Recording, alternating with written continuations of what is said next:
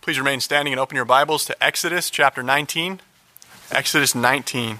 Our reading this morning will be verses 9 through 25. And this is the word of the Lord. And the Lord said to Moses, Behold, I am coming to you in a thick cloud, that the people may hear when I speak with you and may also believe you forever. When Moses told the words of the people to the Lord, the Lord said to Moses, Go to the people and consecrate them today and tomorrow, and let them wash their garments, and be ready for the third day. For on the third day the Lord will come down on Mount Sinai in the sight of all the people.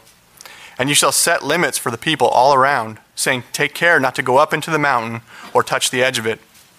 Whoever touches the mountain shall be put to death. No hand shall touch him, but he shall be stoned or shot. Whether beast or man, he shall not live. When the trumpet sounds a long blast, they shall come up to the mountain. So Moses went down from the mountain to the people and consecrated the people, and they washed their garments. And he said to the people, Be ready for the third day. Do not go near a woman. On the morning of the third day, there were thunders and lightnings and a thick cloud on the mountain and a very loud trumpet blast, so that all the people in the camp trembled. Then Moses brought the people out of the camp to meet God, and they took their, their stand at the foot of the mountain. Now, Mount Sinai was wrapped in smoke because the Lord had descended on it in fire. The smoke of it went up like the smoke of a kiln, and the whole mountain trembled greatly. And as the sound of the trumpet grew louder and louder, Moses spoke, and God answered him in a thunder. The Lord came down on Mount Sinai to the top of the mountain. And the Lord called Moses to the top of the mountain, and Moses went up. And the Lord said to Moses, Go down and warn the people, lest they break through to the Lord to look, and many of them perish. Also, let the priests who come near to the Lord consecrate themselves, lest the Lord break out against them. And Moses said to the Lord, The people cannot come up to Mount Sinai, for you yourself warned us, saying, Set limits around the mountain and consecrate it. And the Lord said to him, Go down and come up, bringing Aaron with you. But do not let the priests and the people break through to come up to the Lord, lest he break out against them. So Moses went down to the people and told them. Well, for our study this morning, we're going to continue in the book of Revelation. It is the revelation of Jesus Christ, chapter 1. And we will look this morning together at verses 10 to the end of the chapter, verse 20. and again, just as a reminder, I'll do this periodically. It is not the revelations of Jesus, it is the revelation of Jesus Christ. Amen? Amen. Amen. The book of Revelation, chapter 1, beginning in verse 10, this is the Word of God. I was in the Spirit on the Lord's day, and I heard behind me a loud voice like a trumpet saying, Write what you see in a book and send it to the seven churches to Ephesus and to Smyrna and to Pergamum and to Thyatira, to Sardis and to Philadelphia and to Laodicea. Then I turned to see the voice that was speaking to me. And on turning, I saw seven golden lampstands. And in the midst of the lampstands, one like a son of man, clothed with a long robe and with a golden sash around his chest. The hairs of his head were white, like white wool, like snow. His eyes were like a flame of fire. His feet were like burnished bronze refined in a furnace, and his voice was like the roar of many waters. In his right hand he held seven stars. From his mouth came a sharp two edged sword, and his face was like the sun shining in full strength. When I saw him, I fell at his feet as though dead. But he laid his right hand on me, saying, Fear not. I am the first and the last and the living one. I died, and behold, I am alive forevermore, and I have the keys of death and Hades. Write therefore the things that you have seen, those that are, and those that are to take place after this. As for the mystery of the seven stars that you saw in my right hand, and the seven golden lampstands, the seven stars are the angels of the seven churches, and the seven lampstands are the seven churches. Please bow with me as I ask the Lord's blessing on our time this morning. Heavenly Father, we come before you in humility, with thanksgiving, because of the grace that's been provided those of us who are in Christ. To be covered by the Lamb, your Son, our Savior, Jesus Christ. I ask that you'll empower me by the Holy Spirit to declare this incredible, glorious, beautiful, powerful image of your Son, our Savior, in majestic glory. I pray that we'd be more humbled when we walk out. As we have a new understanding of your sovereign rule and reign, that you're the just judge, that you bore the sin of many, having become sin. You died, you rose again, and you ascended to the right hand of the Father, where all dominion and power was granted to you in heaven and on earth. May we understand what that means by what it says this morning. And for those that are here are lost, I ask that today you'd save them. And I ask this in Christ's mighty name. Amen. Jesus Christ continues to fascinate people all around the world. There have been more books, films, and television programs made about Jesus Christ than any other single figure in history. So, we must ask how do people envision Jesus? How do you envision Jesus? When you think about Jesus Christ, what picture do you have in your mind? Some say, well, he's just one of us, but even so, one that we should definitely aspire to emulate. Others say he's a great example, wonderful teacher. Some would say Jesus was an ancient philosopher. Others, a powerful religious leader. And others, an influential social reformer. Still, others might say that he was a loving but fragile person who was murdered for a noble but lost cause. Many of them say he's Lord, but have no concept of what lordship is. A new one from, for me came this week uh, by an advocate of black liberation theology by the name of James Cone. He said, Well, if he's God, then he must be for black people and against white people. The task of black theology is to kill gods who do not belong to the black community. Cone also refers to the crucifixion of Jesus Christ as a first century lynching of all things. Obviously, people are grossly confused about Jesus. But Scripture, beloved, is crystal clear. How do you envision Jesus? Now, I'll remind you as we study the book of Revelation that the theme of Revelation is Jesus Christ in his glory, contrasted with the Gospels, which reveal Jesus in his humiliation. The theme of this book is the majestic revelation of the exalted, glorified Son of God who rules and reigns. Seeing him here after his ascension back to heaven in second coming majesty. This is a revision of the risen, glorified, ascended Savior. We must keep that in the forefront of our mind as we move and work our way through the revelation. Which means that this is not intended for us to know what Jesus looks like. When we see this depiction, this is not what Jesus looks like. This is what Jesus is like. There's a difference. What is made visible to the Apostle John here and passed on to us is the attributes of Jesus Christ put on display through a first century apocalypse. Now, when you think of the word apocalypse, remember, it's the Greek word apokalypsis. It's the English word revelation. When you think about apocalypse, you don't think about some mass war. Apocalypse simply means the unveiling of, the tearing back of the tarp, so to speak.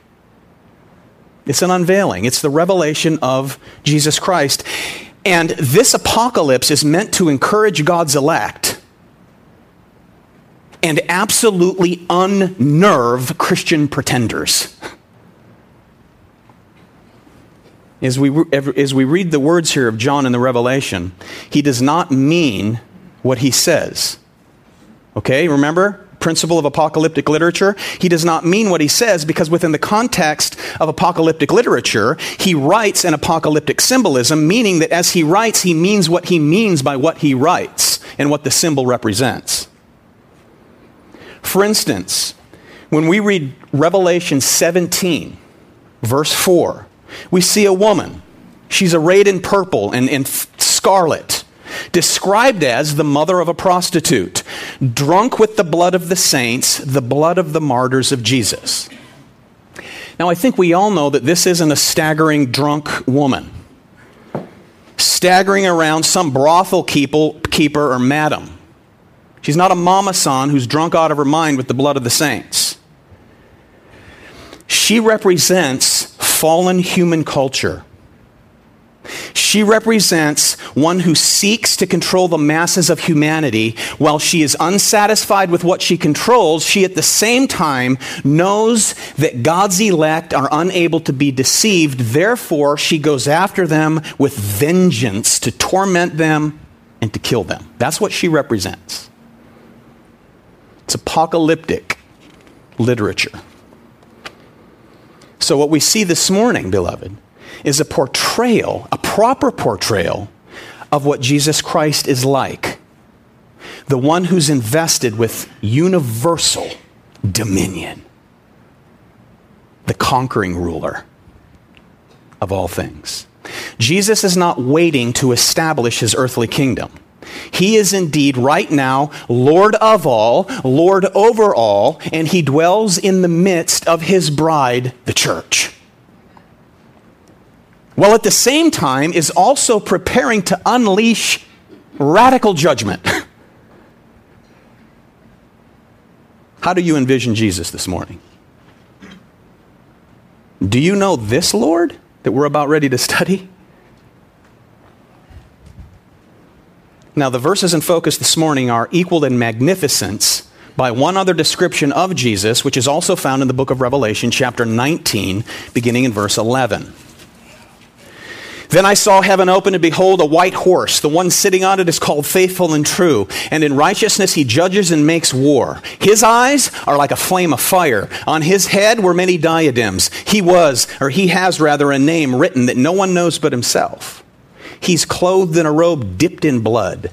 The name by which he's called is the Word of God. And the armies of heaven, arrayed in fine linen, white and pure, were following him on white horses. From his mouth comes a sharp sharp sword with which to strike down the nations. He will rule them with a rod of iron. He will tread the winepress of the fury of the wrath of God Almighty. On his robe and on his thigh, he has a name written King of Kings and Lord of Lords. Do you see him like that? These two glorious visions, one in chapter 19, the other one in chapter 1 of the Lord Jesus Christ, are a cadence call to the book of Revelation. They are the brackets in which all other visions occur throughout this book. He's on display here. It's Christ. Now, this, much, this must, must have had a, a huge impact on the original recipients, recipients of this revelation. Now remember, the seven churches in Asia Minor and all those in Christ in that day were under heavy persecution.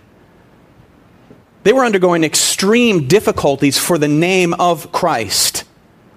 And John was experiencing persecution himself. He had been exiled to the island of Patmos from where he receives this revelation. Notice in verse 9, a little recap from last week. He said, I am your brother and partner in three ways. I'm your brother in the tribulation. I am your brother and partner in the kingdom, and I'm your brother and partner in the perseverance that are in Christ Jesus. So, three characteristics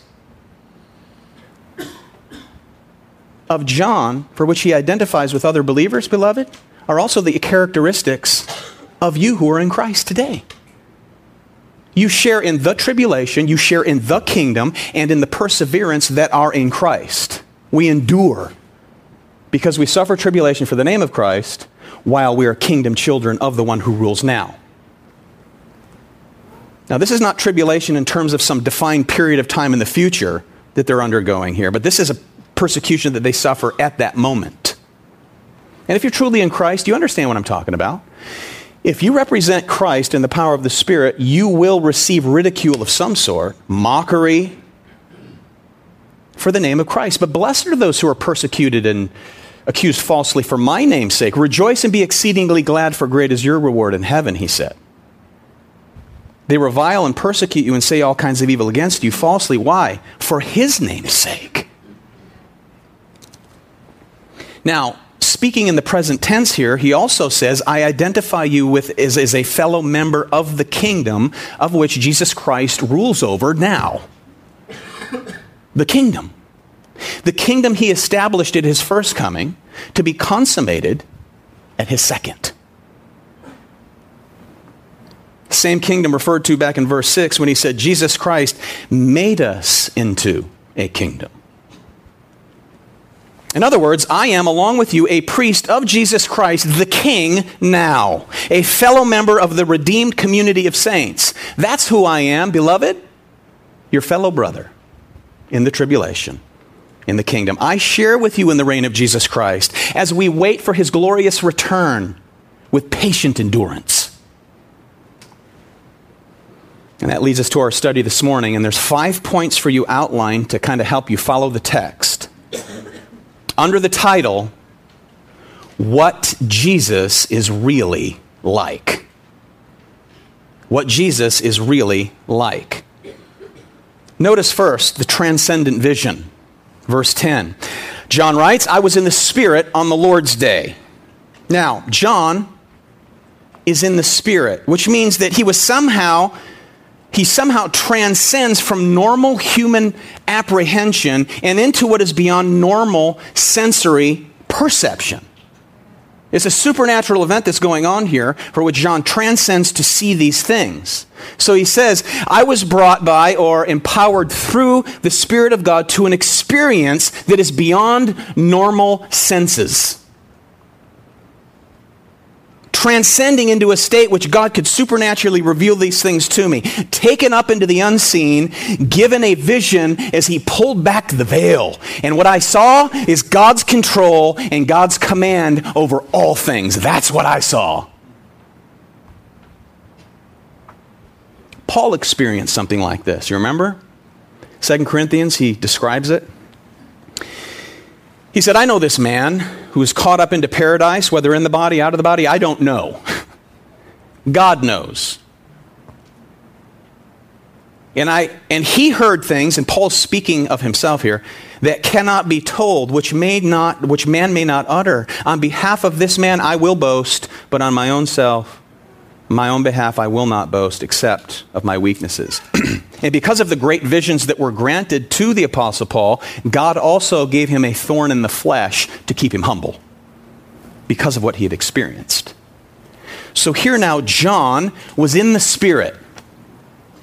In this phrase, in the Spirit, also occurs in Revelation chapter 4, verse 2, where John was invited to look into heaven. We see it again in chapter 17, verse 3, where an angel carries him into the wilderness. And then in chapter 21, verse 10, where an angel brought him to a high place to see New Jerusalem coming down out of heaven. I was in the Spirit, he said, on the Lord's day. Now, the Lord's day came to be a customary way of referring to Sunday. We gather on Sunday because it harkens back to the resurrection of Jesus Christ. It's the first day of the week. That's when the saints gather. So John says it was Sunday on the Isle of Patmos. A vision came to me, and I heard behind me a loud voice. It was like the sound of a trumpet. So, as the Spirit of God transports John into a state of transcendent vision, he's struck, notice, not by what he sees at this point, but by what he hears. That leads us to point two a trumpeting call. Verse 10 I heard behind me a loud voice like a trumpet saying, Write what you see in a book Send it to the seven churches to Ephesus and to Smyrna and to Pergamum and to Thyatira and to Sardis and to Philadelphia and to Laodicea. This is a voice like a trumpet. This is God's trumpet. This is God's call. Stand at attention. Psalm 47 5 says, God has gone up with a shout. The Lord, capital L O R D, the covenant name of God, Yahweh, with the sound of a trumpet. In the Old Testament, God gathered his people by sounding a trumpet. Ryan read from Exodus 19 this morning. At the foot of Mount Sinai, it says, On the morning of the third day, there were thunders and lightnings and a, a thick cloud on the mountain and a very loud trumpet blast, so that all the people in the camp trembled. What'd they do, beloved? They trembled. We don't become flippantly overfamiliar with Almighty God. Amen? Covered by the blood or not so that all people in the camp trembled. Then Moses brought the people out of the camp to meet God. So John here, he, he, he hears the same sound. He's told to gather the church, represented by the seven. Seven churches of Asia Minor. There were more than seven in, in Asia Minor. They're upward of 12, but he calls seven because seven represents the whole. Seven is the number of completeness. Very often, God's voice or the voice of Christ in supernatural glory sounds to the hearer like a great, loud, piercing trumpet, a brilliant, piercing voice. You will not miss it. Resounding with the, the commanding clarity of a trumpet. We will see this throughout Revelation on a number of occasions. Chapter 5, chapter 6, chapter 7, chapter 8, chapter 10, 11, 12, 14, 16, 19. Do you get all that? Several times in those chapters, you hear this loud voice, this thunderous, this thunderous sound, followed by always a very sobering, humbling revelation. A crushing vision. And this is the first, which indicates the powerful, sovereign, commanding voice out of heaven. And in this case, it's the voice of the risen, glorified Lord of glory, Jesus Christ. How do you envision Jesus Christ this morning? I asked myself that several times over the past two weeks because of this. Point number three transparent glory. We're going to camp out here for a while, beloved.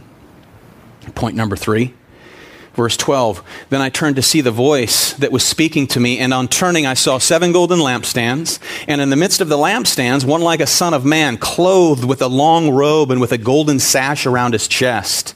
The hairs of his head were white like wool, as white as snow. His eyes were like a flame of fire. His feet were like burnished bronze refined in a furnace, and his voice was like the roar of many waters.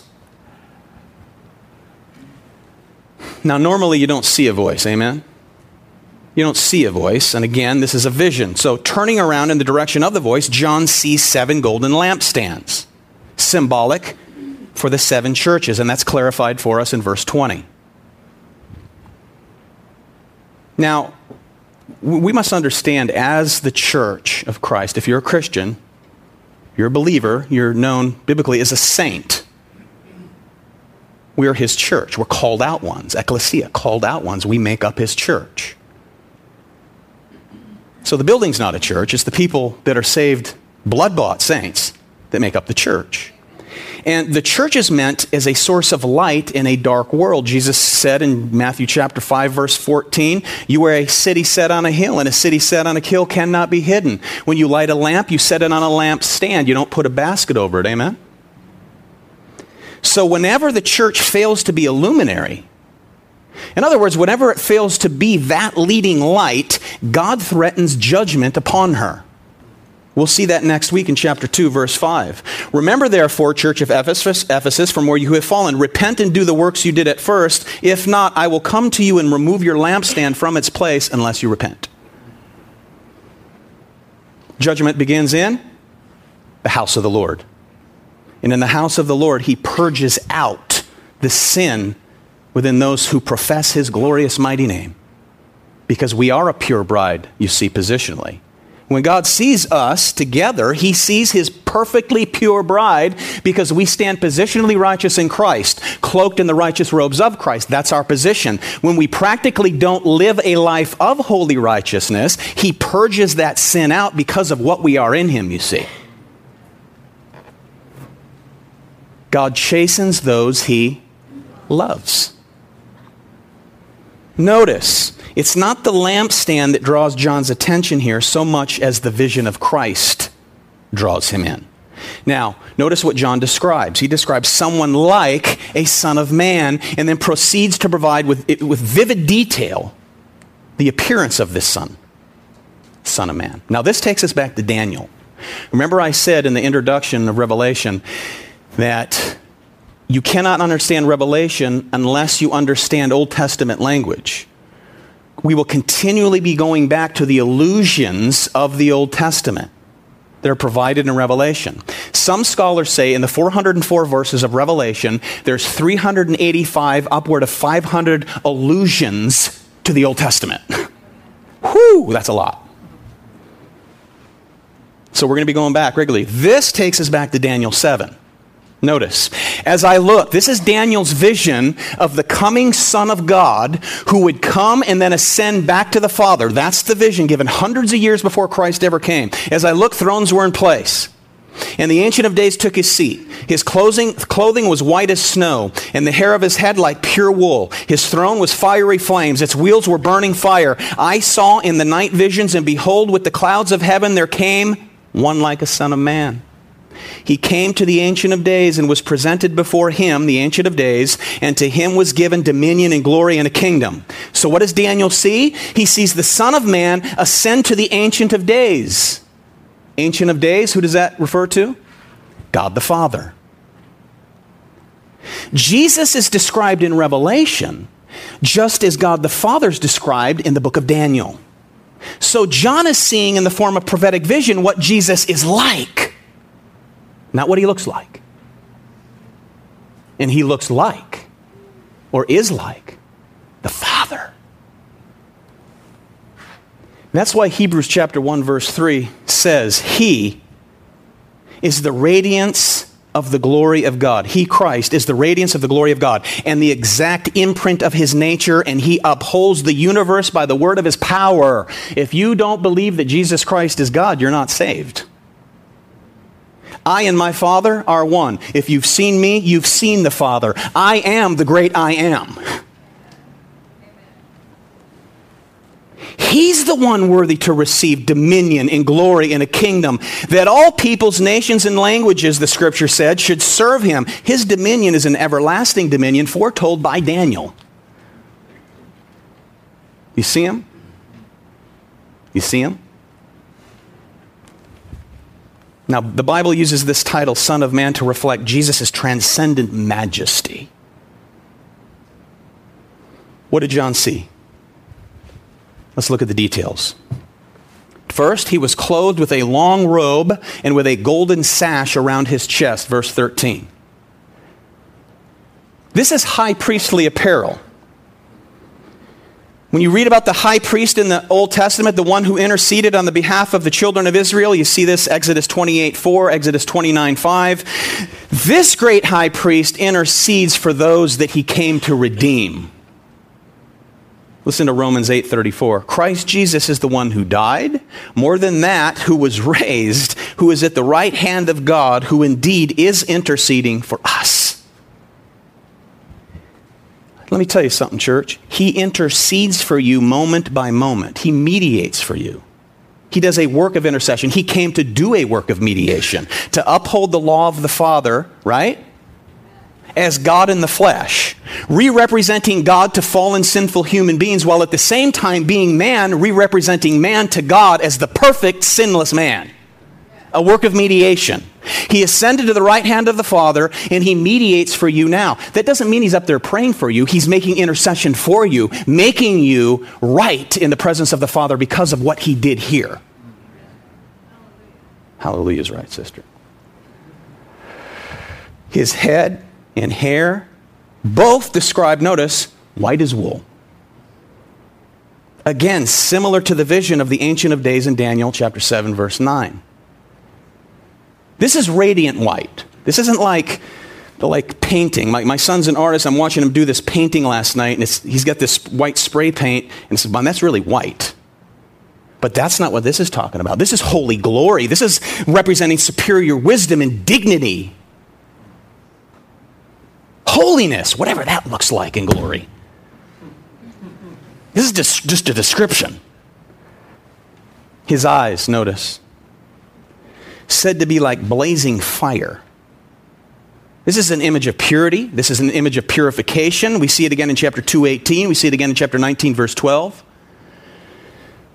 His eyes are like fiery torches. This is laser vision, holy, omniscient, intelligent that sees through everything. He sees through it all. He sees into the heart. He holds an internal, transparent inspection. No hiding, beloved. Nothing escapes the penetrating eyes of Jesus.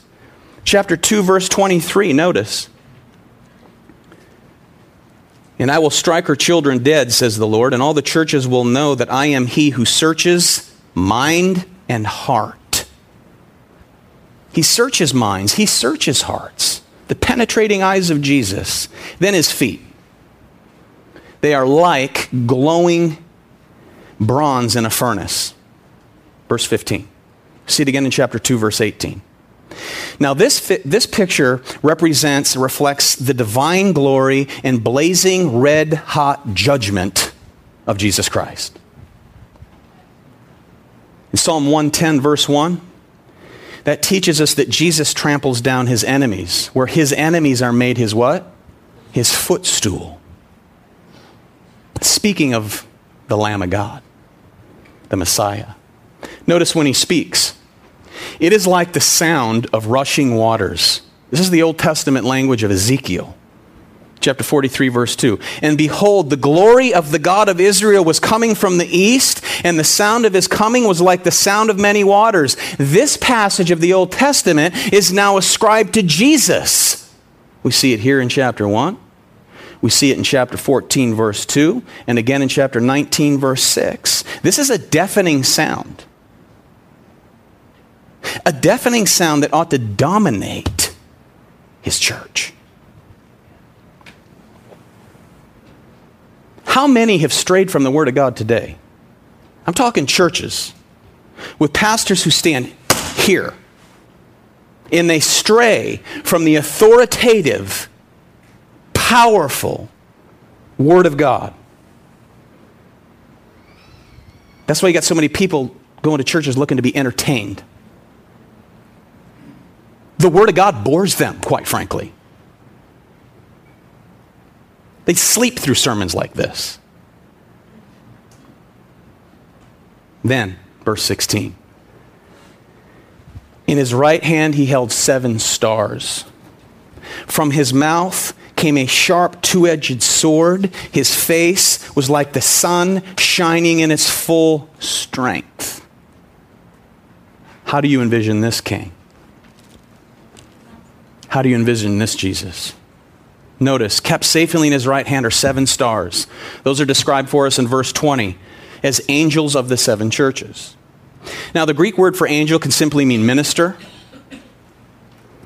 This very well make reference to the pastors of those individual churches, which is highly encouraging to me that he holds them in his right hand. Some believe the reference is more general. It's simply a synonymous term for the lampstand, providing a twofold image of his church. I personally think that has to do with the ministers of those church, churches, the seven churches.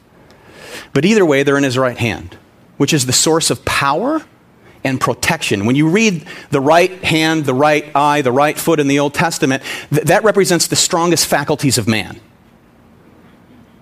But it doesn't mean that Jesus' left hand is any less strong than his right. It's figurative language. Notice out of his mouth a double edged sword. This phrase is used seven times in the Revelation. This is an, an allusion to the long double edged rhomphaia. It's a double edged sword, three and a half feet long. And in battle, it was used to take people's heads off and to crush skulls. Literally, that's what it was used for. This double edged rhomphaia is coming out of the mouth of the Lord Jesus Christ. Figurative, of course. Listen to the words of Hebrews chapter 4, verse 12. The word of God is living and active, sharper than any two edged sword. Now, the word for sword there is machaira. It's a different kind of sword. The machaira was an 18 inch long sword, and you had to be very well trained to use it properly. It took skill. This is the sword, the machaira is what Peter used when an attempt to lop off Malchus's head in the garden, and he missed and got his ear. He wasn't a skilled swordsman. The Word of God is living, it's active, sharper than any two edged sword, piercing to the division of soul and of spirit, of joints and of marrow, and discerning the thoughts and intentions of the heart. And no creature is hidden from his sight, but all, na- all are naked and exposed to the eyes of him to whom we must give an account. So, what Jesus has to say to us obviously it's not always comforting, amen? Sometimes he comes with, re- with rebuke. Sometimes he comes to chastise. Sometimes he comes to judge. So the picture of gentle Jesus, meek and mild, is fading to the background in the revelation of Jesus Christ, isn't it? Face it. It just is. You'll see it as we unfold chapter after chapter. This is the one who has power to give life and the power to destroy. Notice his face. It was like the sun shining in full strength. This is the light that you can't look at and draw near to. 1 Timothy 6 says, the one who dwells in unapproachable light, Jesus Christ. This means it burns, it exposes, it sees through the facade of religiosity, beloved. Shining face. When Matthew records the transfiguration of Jesus, Matthew chapter 17, Jesus took Peter, James, and John up to the mount, and he transfigured before their eyes from flesh into glory. He records in Matthew 17, 2, that his face shone like the sun. You know what the response was to that of these men? Fear. Fear. In other words, it's impossible to look Jesus in the face in our earthly condition. One day we will see him as he is, and those of us who are in Christ will be what? We will be made like him. We will be made like him. So these descriptions only enhance the magnificence of the one that John sees through this vision. Now, for anyone who may understand this morning, let me tell you this Jesus is altogether different from us, beloved. He's not just another one of us. This right here, this is how we're, we, we are to think about Jesus. Revelation 1 1, this is the revelation of Jesus Christ. This, beloved, is a fierce portrait of Christ.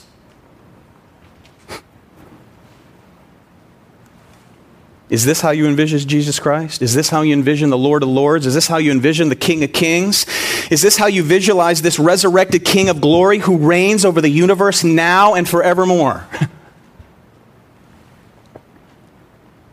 Are you able to see the majesty, the glory, the authority of the one who bore the sins of of who? Many, thank you, many. This king is not waiting for a kingdom, beloved. This king rules with all authority now. He rules all things and all kings now and forevermore. That's the king we serve. Now, hopefully, you don't picture Jesus as a, as a Galilean hippie throwing a peace sign out there. Don't ever vision, envision him like that. Because many people do. Jesus is my buddy. Jesus is my homeboy. T shirts with Jesus with dreadlocks. You know, your genie here to grant you your three wishes in life. Or those who are deceived by liberation theology who see him as a victim of a first century lynching? Are you kidding me? Anyone see that the other night? Just me?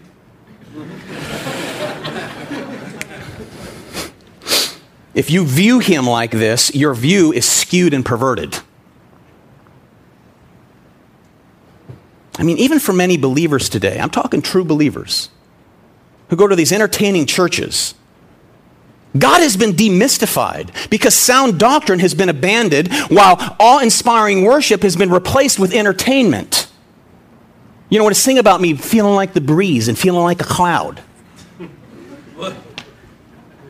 We sing Christ. But this will always be the result of sitting under weak, diluted teaching and spineless preaching. Come out from among them if you're around them. What's in view for us regarding this king? This king who was given dominion, who was given glory, who was given a kingdom. Obviously, beloved, this king is not weak. This king is not tepid. This king is not indifferent. He's not undecided, and he's certainly not effeminate. No rosy cheeked Jesus here. He's not in heaven crying, uh, wringing his hands because rebellious sinners hate him while they persecute his people. Trust me, he's not bawling. He sits in authority over all and is majestically seated in blazing, holy, fearful glory. That's who he is. That's what he's like. He is God. There's no other. R.C. Sproul said this You might prefer a different God. You might even try to fashion one yourself. But there's no other. End quote. Obviously, this is not a description of some passive communal tree hugger type or some optimistic social reformer. This is someone to be reckoned with, beloved. The effect of standing before this king is not and never will be some flippant response of commonality. There's no way. He's just one of us. He's a mere example of ethical goodness. There's but one, there's one response to such a vision of this resurrected king, only one. Just one. That leads us to point four. He's a terrifying Lord. Verse 17. When I saw him, when I saw him, I fell at his feet as though dead.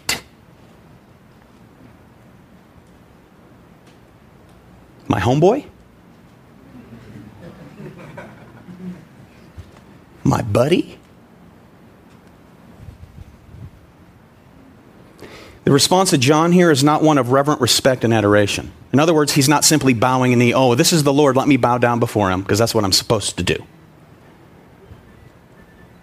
This is no mere act of worship, worship designed to show respect to Jesus. Jesus he, John fell. He fell at his feet as though dead. This is a spontaneous reflex to the resurrected Lord of glory who possesses universal sovereignty over all things and all people right now. Now. With this radiance and this glory and this power and this authority and this fearfulness, this is only one of the reasons why I can understand those who adhere to some strictly future, future millennial reign of Christ. Where this king, the one described before us, is going to sit in a literal rebuilt temple, he is the true temple. The one who's the true temple to sit in an earthly Israel, the one who is true Israel? In ministering a, a political kingdom, the one who has dominion and everlasting authority over all things now? with a reinstituted sacrificial system of all things, the one who is the one true, once and for all sacrifice, that part of it is pure blasphemy. Just read Hebrews 9 and 10. That'd be like going backwards for the King of glory. He ascended to the Father and given dominion over all things now in an everlasting kingdom. You can't take the 1,000 years literally any more than you would take literal any other number in the book of Revelation. As a matter of fact, the first century Jews anticipated that literal Elijah was promised in Malachi chapter 4, verse 5. And if you read it on the service, they say, yeah, Elijah's coming. But when you get to Matthew 11, Jesus said John the Baptist is Elijah.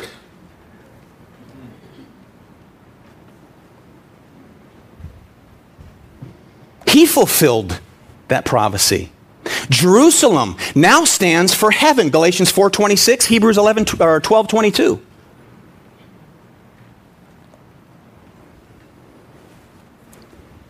John sees Jesus in resurrected glory, resurrected splendor. He falls down, beloved, as though dead.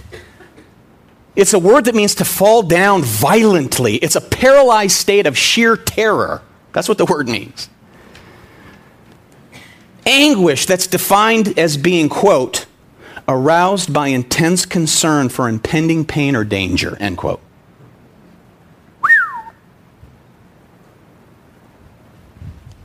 So, this is not a calculated effort on John's part to bow down. He fell down in fear, which is the only correct response. This is a terrifying sight. A response of trauma because the glorified Christ is terrifying. Many people today, so called pastors especially, attempt to domesticate Jesus. They want to tame him while they almost apologize for his hard, narrow teachings. I promise I will never do that. And they adulterate his gospel. You know what? They don't know this Jesus. When Isaiah saw Jesus in his glory prior to the incarnation, all he could say is, Woe, I'm undone. Woe, I'm lost. I'm a man of unclean lips, and I dwell in the midst of an unclean people. I see my sin under the glory of the Most High. How do we know it was Jesus in pre incarnate form? Because John tells us in chapter 12. If you read verses 37 to 41 later, you will see that Isaiah said these things because he saw his glory speaking of Jesus when he spoke of him, Jesus. And the judgment at that time for the Jews is because they wouldn't believe, they couldn't believe. Just read the account. That was the prophecy of Isaiah that fell upon the religious Jews of the day. They couldn't believe. Judgment. In Judges 13, when Manoah, the father of Samson, saw the pre incarnate Christ, the angel of the Lord, he said this to his wife We shall surely die, for we have seen God. And then his wife, the theologian, said this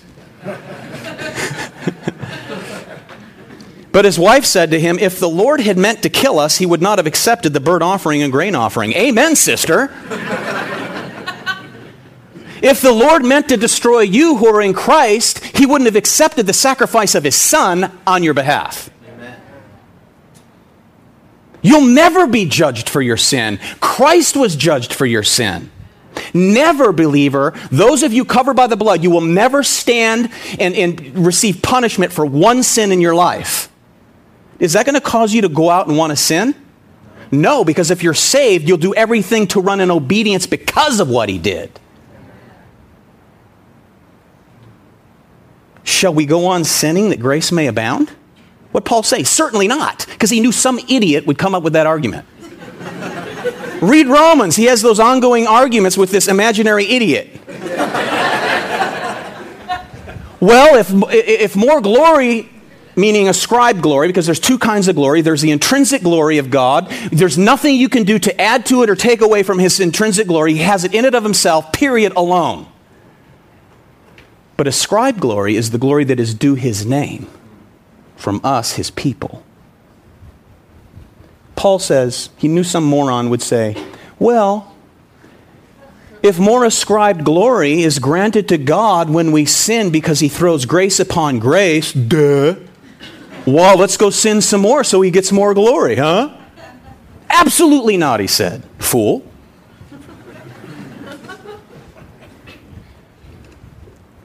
Ezekiel 1, Ezekiel 3, Ezekiel 43, Ezekiel 44. This prophet, when he saw this Lord, fell down. In other words, he was knocked down.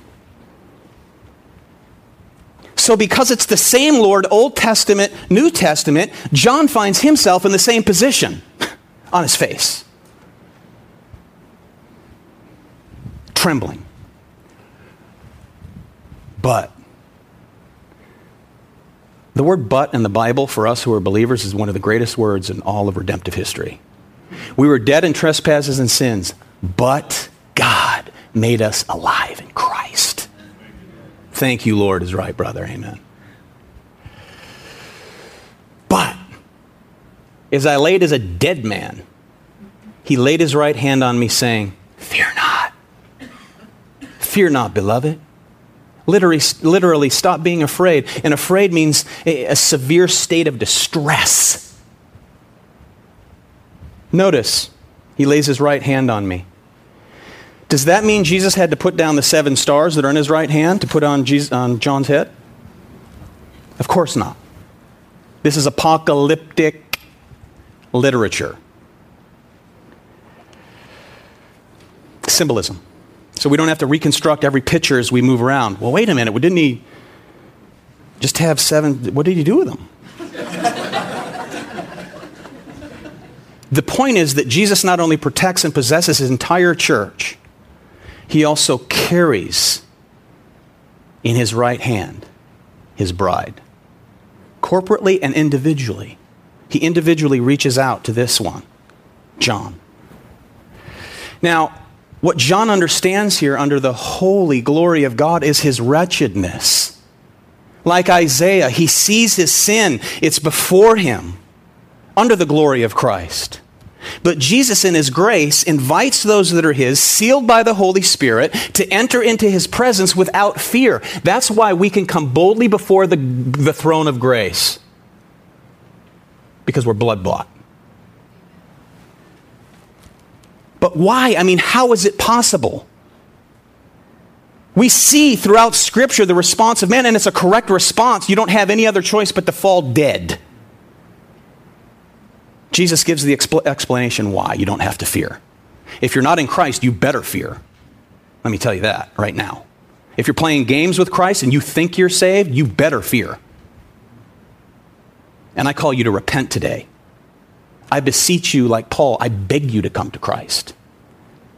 And if He's sovereignly working in your lives right now, I trust that He'll do just that. Come. That's not the conclusion of the message, though. Verse 17. Here's why.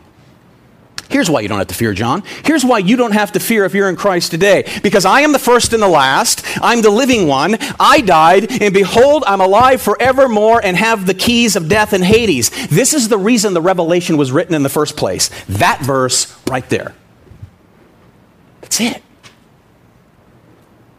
Why does he say this? It's to ensure John that he truly, truly does not have to fear because the lion of the tribe of Judah, who is fierce, became the lamb that was slain. That's why. He died for the obvious wretchedness of John. He died for your wretchedness. He died for my putrid wretchedness. John has just seen Jesus as the fulfillment of Daniel 7. That's overwhelming in and of itself. The one invested with universal sovereignty. Now, the one who is the inescapable judge of all, and who's over all, goes on to identify himself. Notice this. He says, First, I am the first and the last. This is a title used only for God. We see it three times in the book of Isaiah, and we see it three times in the book of Revelation in reference to Jesus. God. It's very much like what he refers to himself as in verse 8, I am the Alpha and the Omega, similar to what he says about himself as being the beginning and the end. And then when we get to the last chapter of the Revelation, he uses all three of them in one verse and he assigns those titles to himself. Look at Revelation 22, verse 13. I am the Alpha and the Omega, the first and the last, the beginning and the end. And in each one of those verses, the emphasis is on his eternality, i.e., his deity mighty God. He is life without limitation. He's life without borders, without restraints, without restrictions. That's why John 1 4 says, In him was life, and the life was the light of men. John 5 21, For as the Father raises the dead and gives them life, so also the Son gives life to whom he wills. I am the resurrection and the life, he said in John 11. So, this title, I'm the first and the last, is spelled out by the next title pronounced by the Lord, verse 18, and the living one. In other words, he said, I'm the first and the last, that is, I am the living one. I bear life because I am life. I'm the ever living one. And the only way to live forever in glory is to be in the ever living one or you will experience the second death with separation from God to be thrown in the lake of fire to suffer forever and ever and ever outside of Him, only to face Him in His wrath.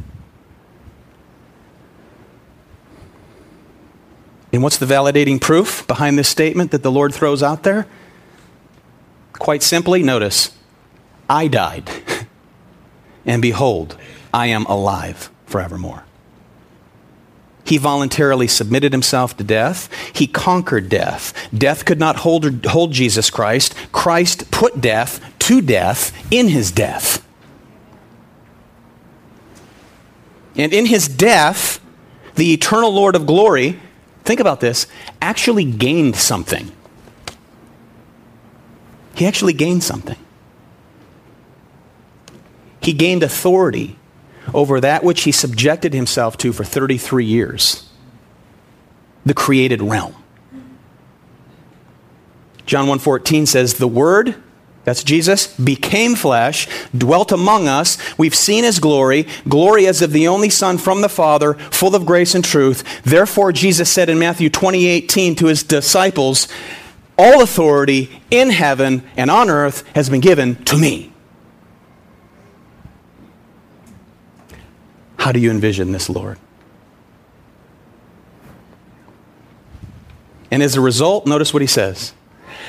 I have the keys. Notice this. I have the keys of death and Hades. Now, we're going to see this phrase repeat itself a number of times in Revelation. So the question is this morning what does it mean? Hades? Well, in Greek mythology, Hades was this imaginary god the God of death and the dead. The king of the underworld who ruled over the dead, so to speak. Greek mythology. And eventually, over time, Hades became known as a place. The place of the dead, or the realm of the dead, for which the gateway into, or the doorway of, was death itself. Jesus voluntarily entered into that realm, and Hades could not contain him. Remember, no man takes my life, Jesus said. I lay my life down. I have the power to lay it down, I have the power to take it up again. Jesus would not have died lest he yielded himself up to death in the first place.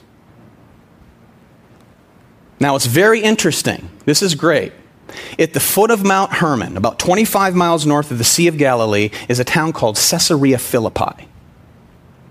If you were in Israel with us, you stood here with me, and under this sheer rock wall is this large cavern. Remember that, guys? It's this huge cave. This cave was known as the abyss.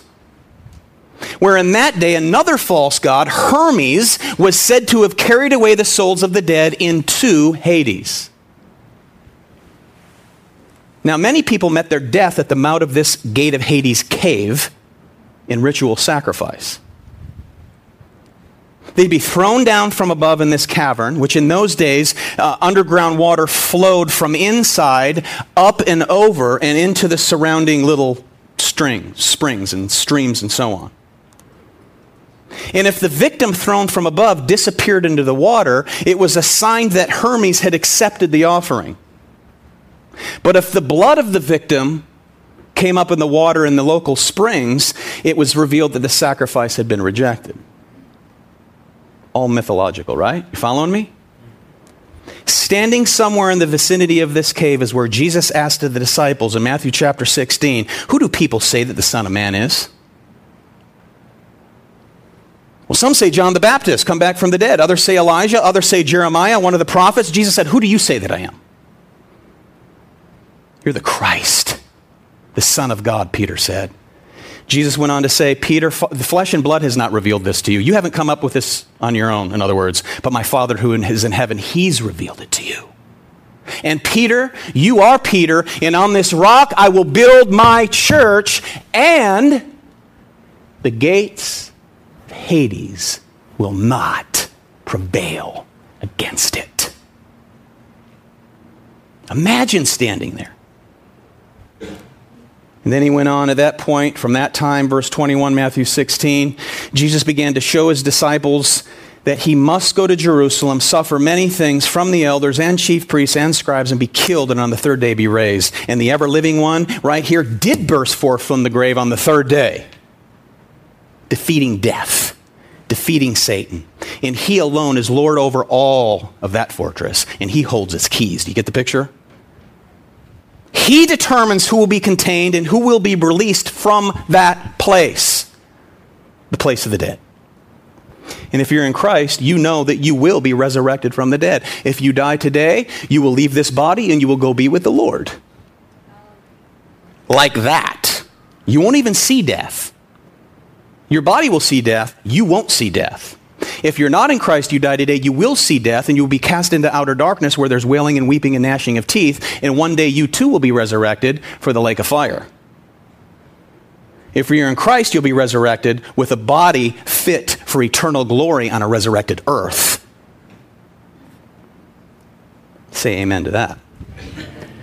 Remember, he said, I will build my church. The gates of Hades will not prevail against it. So, to the first century church going through this kind of persecution in this day, when they receive this glorious letter and see this picture of Christ, they hear the words of Christ Don't fear Rome, beloved. Don't fear what they'll do to your flesh.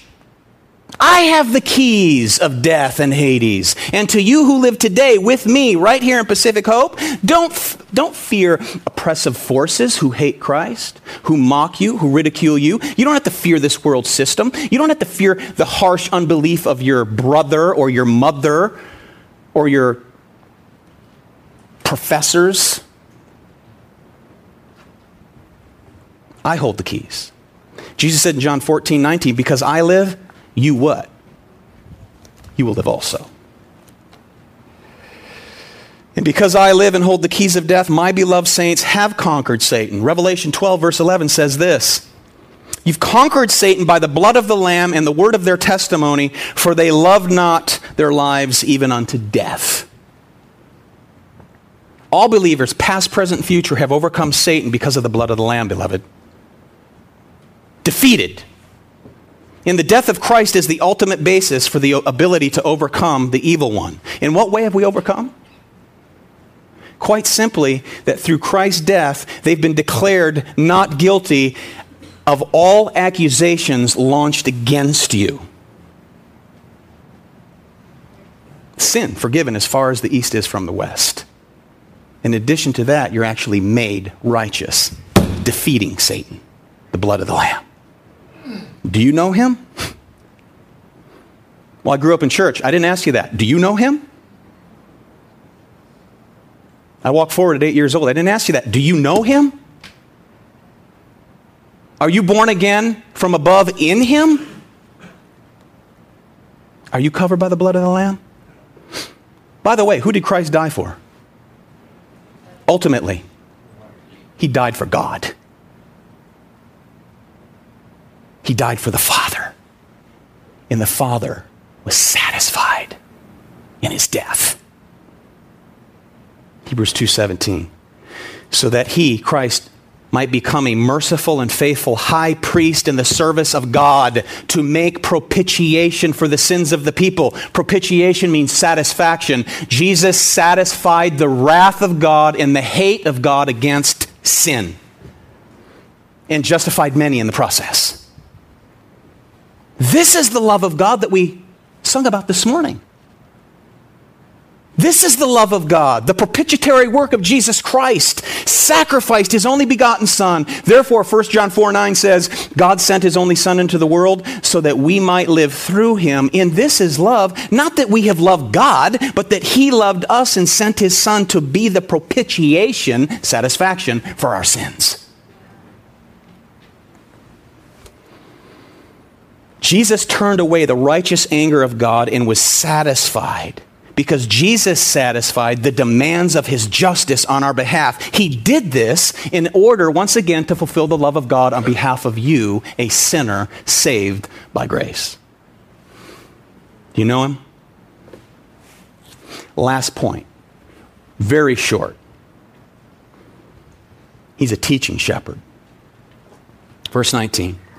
Write therefore the things that you have seen, those that are, those that are to take place after this. As for the mystery of the seven stars that you saw in my right hand and the seven golden lampstands, the seven stars are the angels of the seven churches, and the seven lampstands are the seven churches. So notice, Jesus now reissues the assignment to John. Why? Because in va- back in verse 11, he gave him the assignment, write what you see, but John fell in fear and terror, so he's reminded, don't forget, write these things down. Write therefore the things that you have seen. Write out the vision, the things that you have seen. That's what we just looked at. The glorified, majestic Lord of glory, Jesus Christ.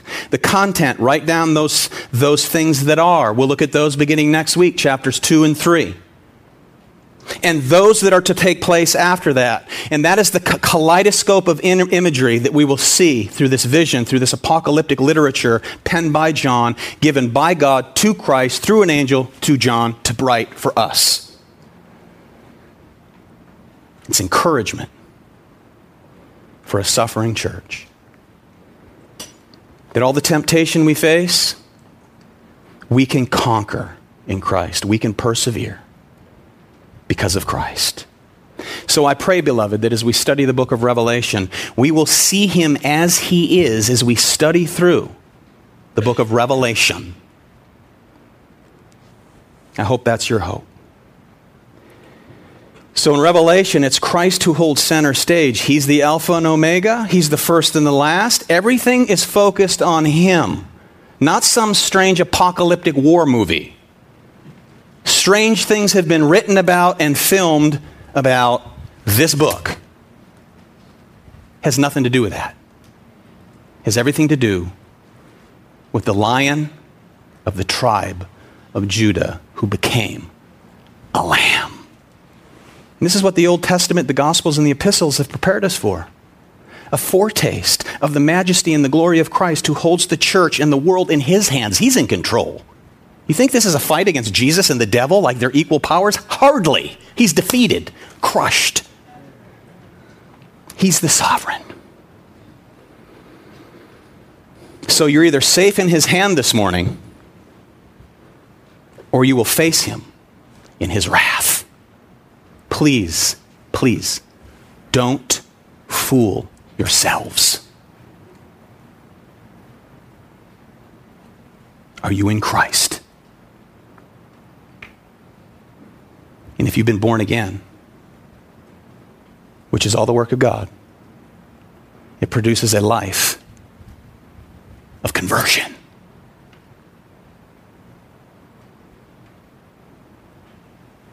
Come to Christ. Father, we thank you for the lion that became a lamb